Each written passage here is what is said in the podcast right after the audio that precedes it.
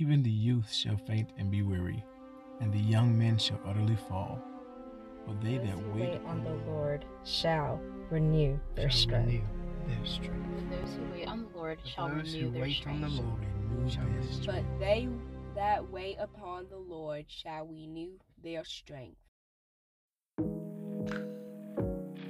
Have you ever experienced delayed onset muscle soreness or DOMS after a workout? That pain that makes it difficult to move your body without wincing.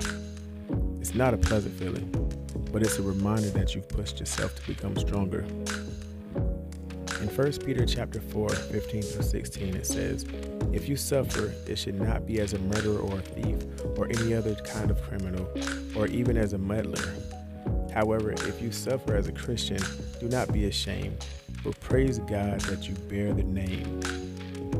This scripture reminds us that as we go through pain and suffering, we should not feel ashamed. Instead, we should praise God for the strength and resilience we possess. Similarly, when we experience DOMS, we can remember that the pain we feel is a sign of growth.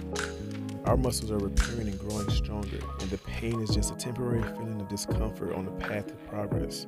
In the same way, when we face painful situations in life, we can hold on to the hope that we will recover from the pain and come out on the other side stronger and wiser than before. So, truth. If you're feeling the soreness of DOMS today, remember that it's a sign of growth and progress. And if you're going through a painful situation in life, remember that you have the strength to overcome it and come out even stronger on the other side.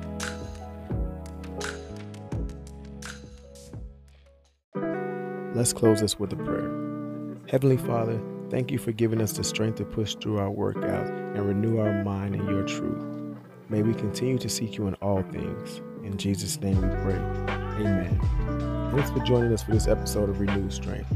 We hope you leave feeling uplifted and inspired to continue pursuing your fitness goals with God by your side. If you enjoyed this episode, make sure you tag us on Facebook and let us know what you enjoyed about it. Our team may just repost it to help bring more people into our community. Also, every rating and review helps this devotional reach more people. So make sure you leave us a rating and review on Spotify or wherever you're listening to this podcast. Until next time, stay strong in the Lord.